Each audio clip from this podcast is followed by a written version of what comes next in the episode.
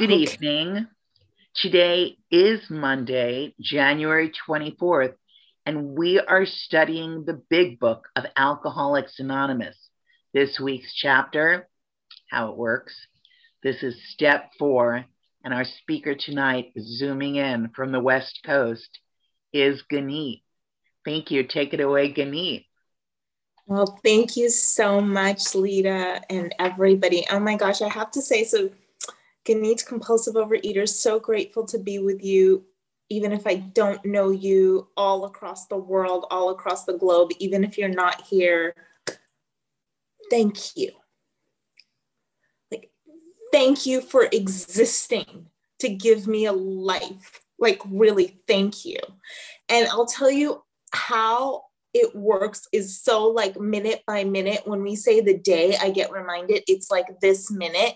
And yesterday, for some of you may know, like the usual Sunday morning meeting that I try to dial into had a little Zoom issue going on on the website. So I missed some of you peeps and it somewhat like threw me off a little bit, you know, and, uh, and I don't always get to it, but I get to see some amazing faces and it just makes me feel grounded again that I would normally see. And so it, it like how it works, show up you know, and it's not even saying it, sh- showing up and doing it. This is such a powerful, powerful chapter. I mean, how can I even say? I for those of you who don't know my story, just to qualify briefly, I mean, I have to put two feet on the ground, and where I say gratitude, that power, whatever you call it, the amazing gift of willingness that could only come from that power, the, the miracle of walking into whether it was a virtual room or a real room when I did at the time, and you existed, giving me the glimmer of the hope that something is possible. And I did not even know I was in bondage to the food or to myself and my ideas. I mean, such a powerful reading of something so great. And it's been over 10 and a half years now or so, something like that. June would be June's end of June is towards that anniversary. And, you know, I only say that because that's such a miracle. Like when I walked in and somebody said to me, or I heard the share, you know, like, oh, it was like the holidays and nothing, you know, it's no big deal or whatever. And I was such a goody two shoes that I literally remember, like, for the first time consciously saying, what the I mean, you know, dropping that bomb right there in my mouth. And I was like, that's not even possible. What do you mean you didn't touch that? I mean, it's not like it was a language that I didn't speak. That's how much bondage I was in that I didn't know I was in bondage, you know? And uh, just to briefly qualify from that food history, you know, the fourth step, that inventory really gets into behind the reasons of the food history. But, you know, I was kind of like all over the place. I was, in a nutshell, binging and restricting were a great thing. And it was so easily disguised in my world, at least because everybody that I know is always on a diet. And it's like the cool thing to do. So, you know, you gain five and you lose five and you gain 20 and I lose 20. And I, you know, I mean, until I really realized like something happened, something, that's why I feel like it is a spiritual program of recovery. Something clicked right around at some point where I was so grateful to walk in and I was like, I'm I'm young. I've just, you know, finished a master's degree. I'm like the first person in my family to, to come here and study this amazing university. And my parents have worked so hard to give me such a good life, and I've had such a loving life, and I have so much going for me. I have like my whole life in front of me, and I just wanted to die. And it and it didn't even matter what I mean, I was conscious enough to say it doesn't matter what I'm putting in my mouth at this point, it's just going to taste like ashes.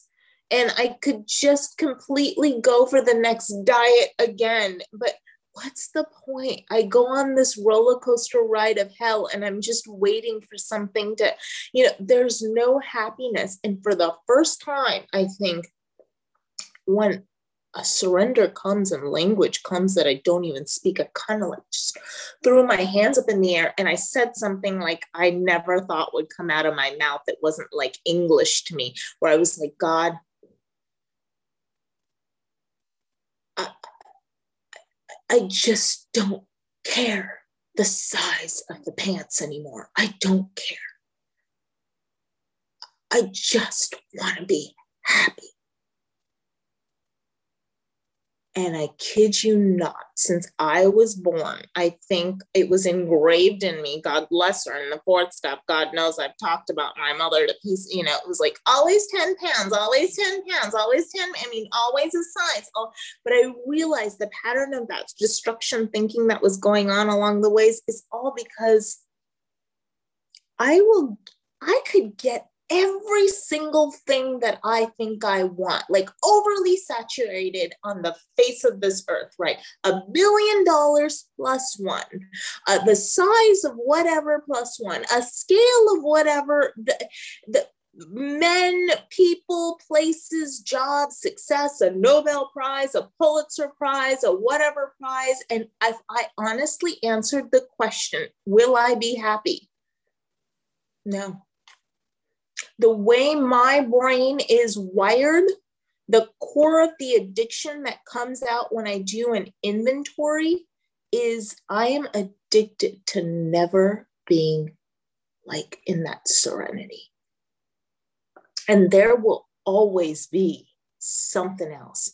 So I I mean it comes to that kind of desperate pain and for anybody who's in the fourth or anything honestly it's having crossed over that line of a fearless and moral inventory side, that pain is just but a flicker for the, the gift of abundance and serenity that starts to come around.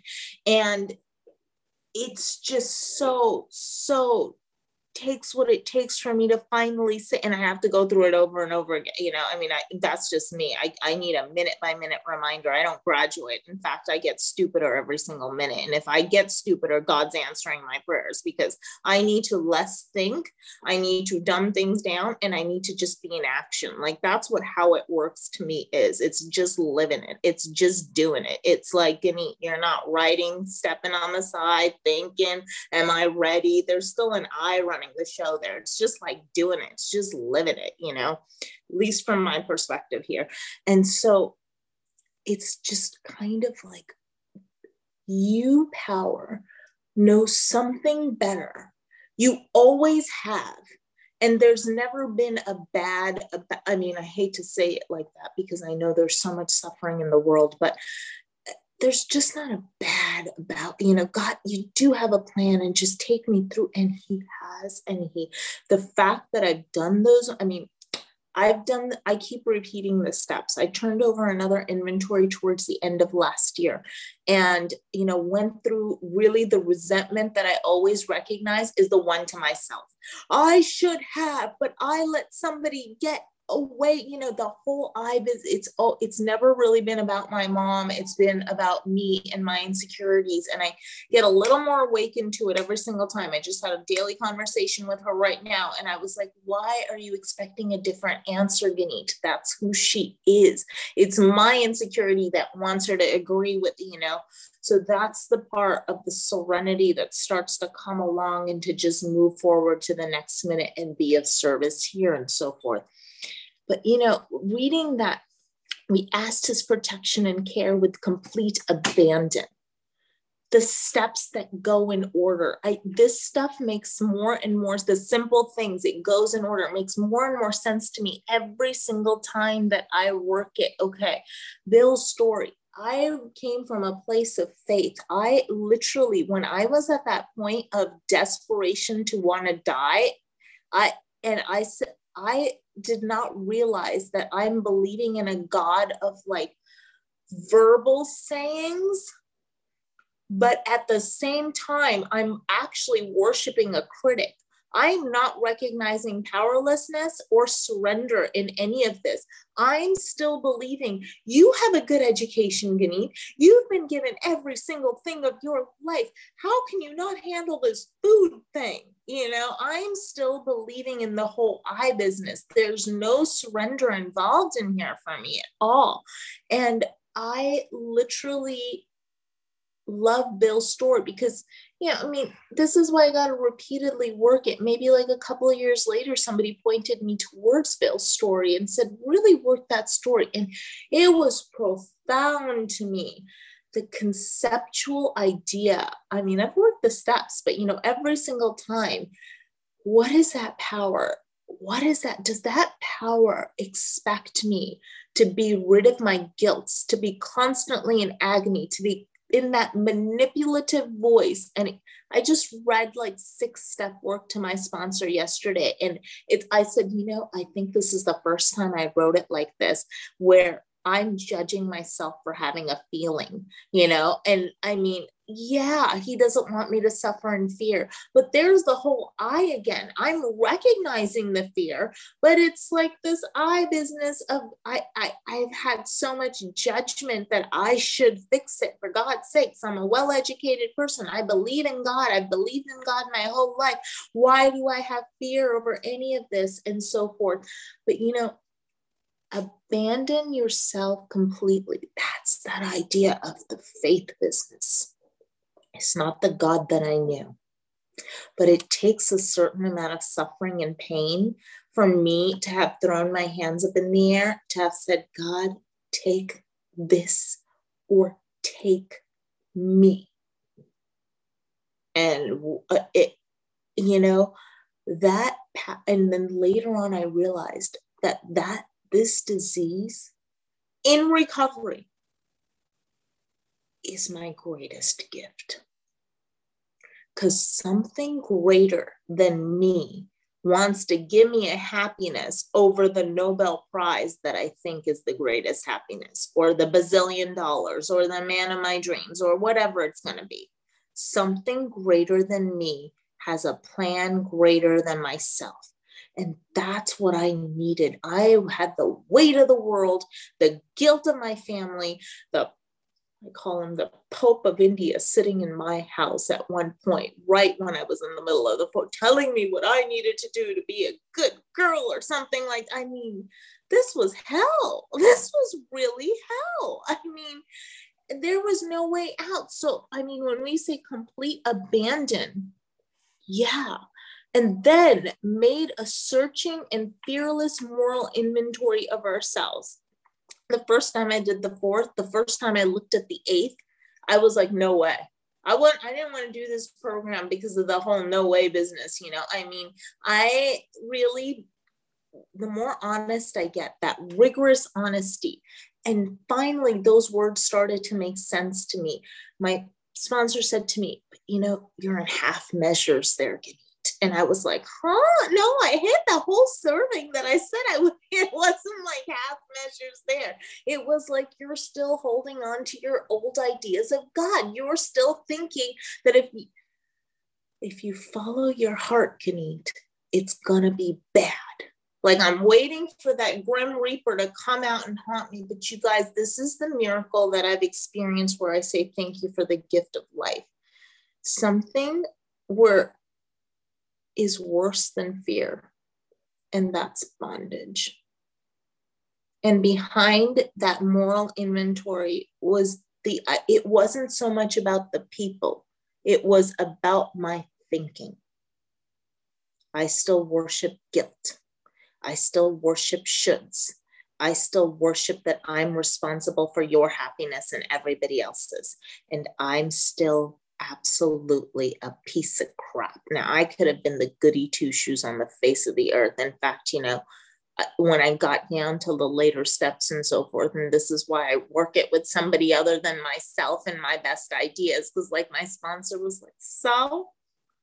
And I realized you don't apologize for guilt, Ganit, just because it's guilt it doesn't mean it's God. There's like a two different thing. And I still work six and seven. I mean, you know, the sixth step of we're entirely ready.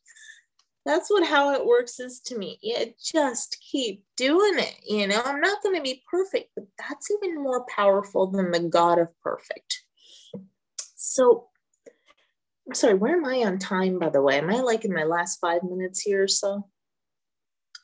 No, I am. You have, um, yeah, you you've got about four minutes left, five minutes, four minutes. Thank you, Nancy. So, you know, I wanted, that's what it was like. That's what happened to actually start to work it.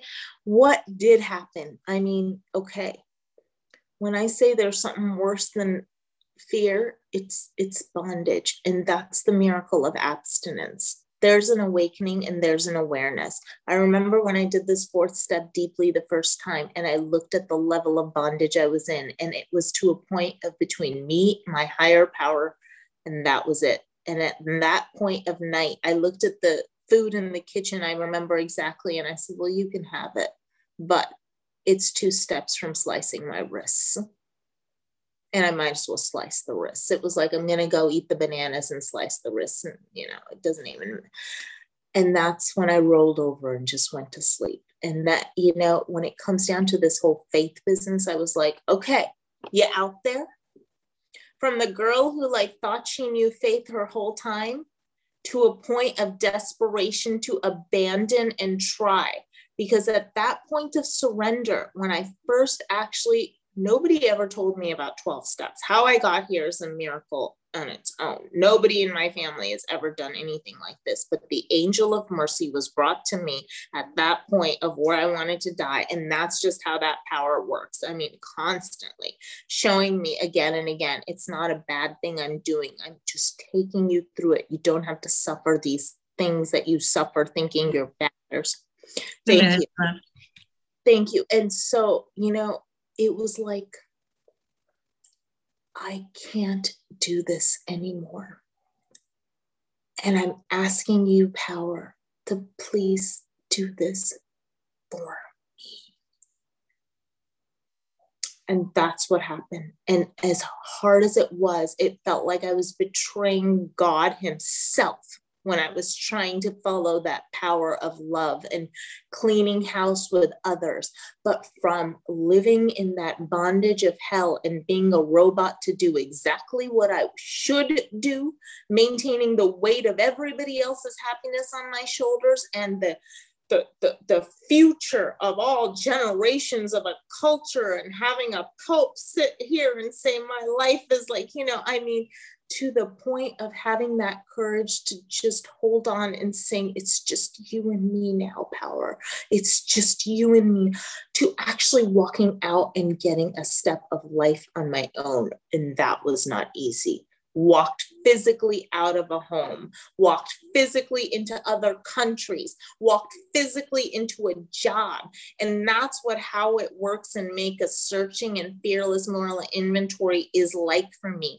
And come back around, he's never let me down. Those relationships have become so pure love, a job that's grown out to be an honest, growing career where I can actually have some, uh, it's a, a, respectable thing. And all it is is sticking to my side of the, we talked about a big book, get it, this thing's traveled with me everywhere. It's not kind of like, you know, falling apart. It's coming across the countries with me to never having a physical activity and crossing like Avon walks for breast cancer because there was a heart that called. It's all humility to me came out to all I want to do is follow my heart and that's it. Because something else is managing everything else. And if that power could manage that first fight of abstinence, that power has proven its power. Thank you so much for being here. I think I went over. I apologize, but thank you. Thank you so much, Gunit. We will now open the meeting for questions for three minute shares. As this is a big book study, sharing and questions should relate specifically to the chapter and step being studied this week. We ask you to accept this guideline in order to help keep the meeting on track. If you'd like to share or ask a question, please raise your virtual hand which is under reactions, or star nine if you're on the phone. And the Zoom host will call the raised hands in order and ask you to unmute when it's your turn. With the timekeeper, please set a timer for three minutes for each share and announce when time is up. Perfect.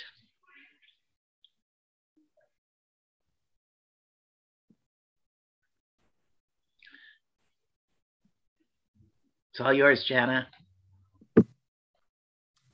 Hi. Oh, I'm sorry. I got it out of order here. First we have Laura, then we'll have Angela. Go ahead, Laura.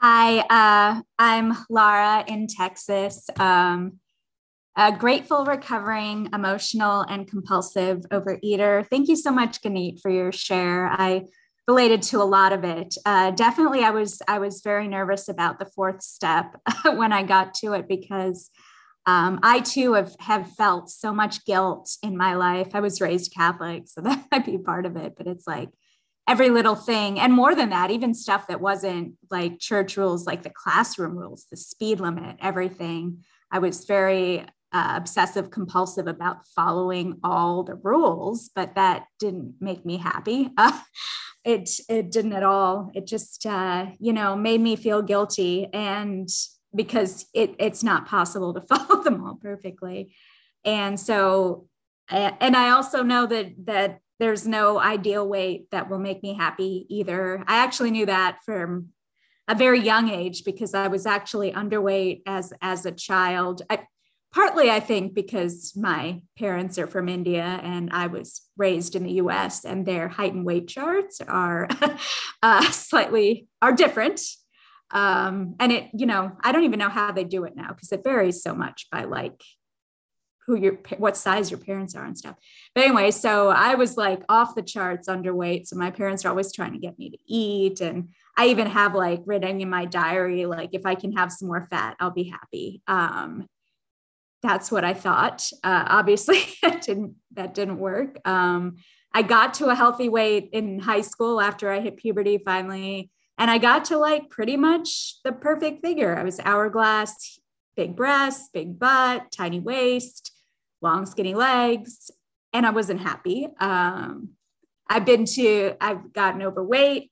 Of course, wasn't happy. I'm now obese but now i'm like the happiest i've ever been and i'm obese no one would no one would look at my body and tell me it was perfect no doctor would no i mean uh, i have like this belly and everything but it was this program that really helped me uh, and and the fourth step and the serenity prayer. Um, part of my problem was i was all worried about things i can't control like politics the global situation. Gentle reminder.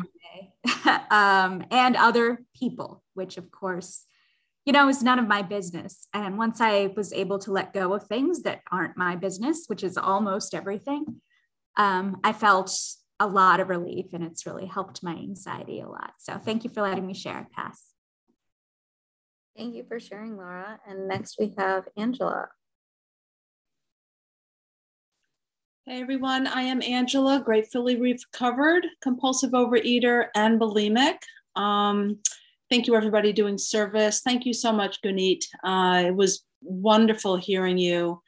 Uh, your message was loud and clear. Um, what I heard was that, uh, you know, this disease uh, has manifested in a disease of not ever being enough, having enough and that is uh, so true in how I grew up and how I felt. And it was just a hamster wheel, right? That I could never, ever get off of, uh, or so I didn't think so. But, you know, I wasn't very conscious of it. It was just a way of living. So, um, you know, uh, I love your uh, passion for your process around the fourth step uh, it was uh, illuminating uh, beyond belief for me. It was a time of finally uh, taking responsibility uh, where I thought that I just did the best I could given what I didn't get growing up. Uh, so, you know, to really take responsibility and then, um, you know, to actually make the amends and, uh, and experience that guilt and shame lift and start experiencing the promises in my life. Um, it has been quite a remarkable uh, experience for sure.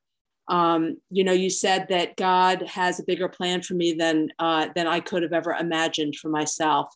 And boy, that has absolutely been true for me. I don't know why I'm still here today. I don't know why I made it through so many different circumstances and situations and relationships, but there is a bigger plan here for sure. And the last thing that you said, which I think is so powerful, is if I let that power, that if I let my higher power manage everything, then I can actually follow my own heart.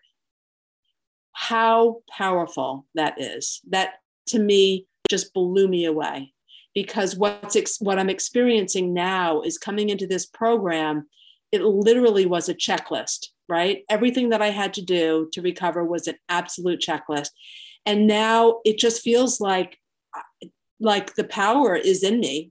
I don't know. It's I feel like I'm in the flow. I'm so being fed and energized by my outreach calls and this process, this work, and doing service. Like I'm just loving every minute of it. So, um, anyway, I just love that, right? If I let my higher power manage everything, then I can follow my heart. Beautiful. Thank you so much. Thank you, Angela. And next we have Amy. Hi, I'm Amy L., recovered compulsive overeater and exercise bulimic. I didn't mean to put a heart on me. Um, hi, everyone. I, I just want to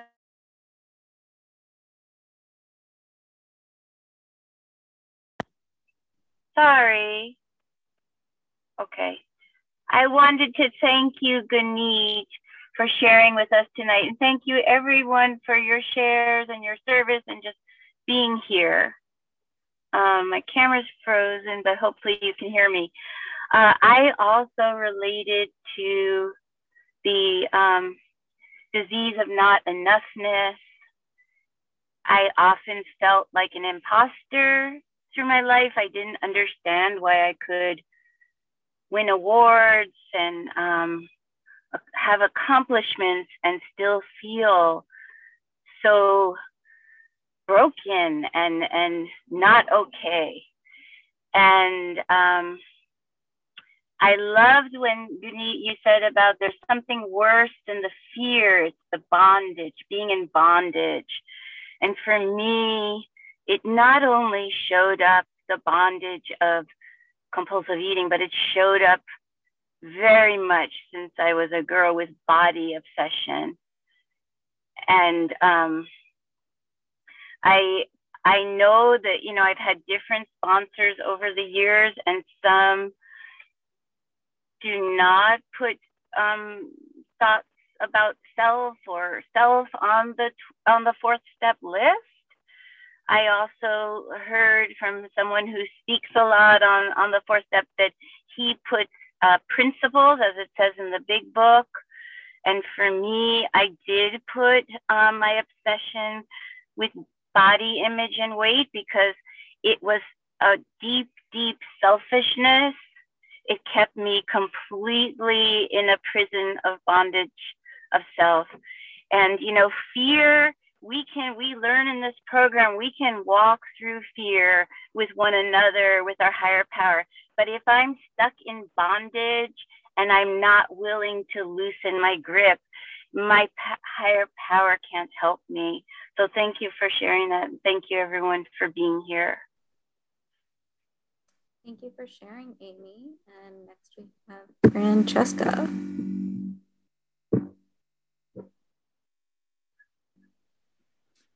Hi everyone, I'm Francesca. Um, I'm very grateful, um, compulsive overeater and bulimic. Um, and happy to be here. And um, I am grateful to be a compulsive reader and a bulimic, which I have to say because it doesn't always like connect. But um, your share tonight really reminded me of that because I have just since I was a kid, like I when I was a kid, I used to try to like drown, but like I didn't want to drown all the way. I wanted it to be kind of like a near death, like drowning, so that like my parents would find me and like pay attention. But eventually I'd be like, oh, I guess no one's coming. Let me just, you know, I would like hide in closets and stuff. And I've just always had this thing of like, I don't want to commit suicide, I guess, but I just don't want to be here. Um, and so when you said that thing about like picking up the food is like, I might as well, you know, slit my wrists, like, I have to remember that like to eat is to die, but I can't remember because I, you know, I'm broken and I won't remember. And like I um cut my thumb um on Saturday on um chopping vegetables and I'm like such a baby. I'm like, ah, and it's like now I'm all like, it's like, well, that doesn't happen with food. Like it says in the big book, you know, hot stove. Um, but I just I'd never heard someone say that about bondage. What's worse than fear is bondage. And um, I remember in a step four thing, it was saying a defect is the fear of fear. And it's just like, I'm just afraid. And it's like, what of everything? And I did all these fear chains, and it was like of being homeless, of the, you know, of just everything. And um, and just sort of so warped in reality. So um, and you said like about that this power, um, you know, if this power can stop me from that one bite then it's like everything is just I don't remember exactly what he said, but it just was like amazing because I if I take the first bite, then everything is just but like if I can just localize it to that, like power, like you know, whatever, however, whoever, everything, nothing, like just like just leaving that first bite up to like something that's not me. Um and then that too is just like because that's like the bondage thing the fear like if i'm afraid i'm gonna like pick up then i'm not to be of service to anyone. Then there's no point of me being here then i'm still to be sort of like in my victim. Um and this like asking you said like asking you to please do it for me and the courage to just hold on um i just um oh and you also said just because it's guilt doesn't mean it's god and that is just like Amen. Um, and you mentioned stuff about like, you know, clinical code. Gentle, gentle reminder. Oh, okay. I think that means I'm done. Uh, thank you so much um, for your share. Thank you, everyone. We will now stop the recording for unrecorded questions or shares. Would the Zoom host please